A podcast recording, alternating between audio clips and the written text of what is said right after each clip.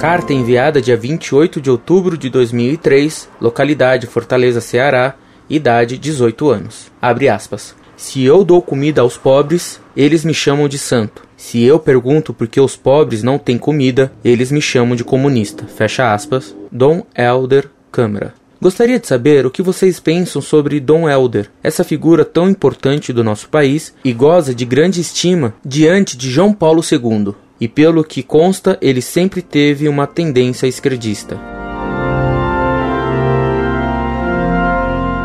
Muito prezado, salve Maria. Dom Helder nem sempre foi vermelho. Consta que quando ele se ordenou, ele fez questão de colocar sob a batina a camisa verde dos fascistas tupiniquins, a camisa verde do integralismo. Depois, com a queda do nazismo, do fascismo e do integralismo, Dom Helder trocou de camisa e jurou o pacto das catacumbas defendendo a igreja pobre, a mesma igreja pobre dos gibelinos, dos cátaros e da teologia da libertação. E se alguém chamava Dom Helder de comunista, não era porque ele dava comida aos pobres. Há muita gente que dá comida aos pobres e não é comunista. Dom Helder era considerado vermelho comunista por sua crítica venenosa contra o direito de propriedade e por sua defesa velada do comunismo e explícita do socialismo. Ora, Pio XI escreveu: católico e socialista são termos antitéticos.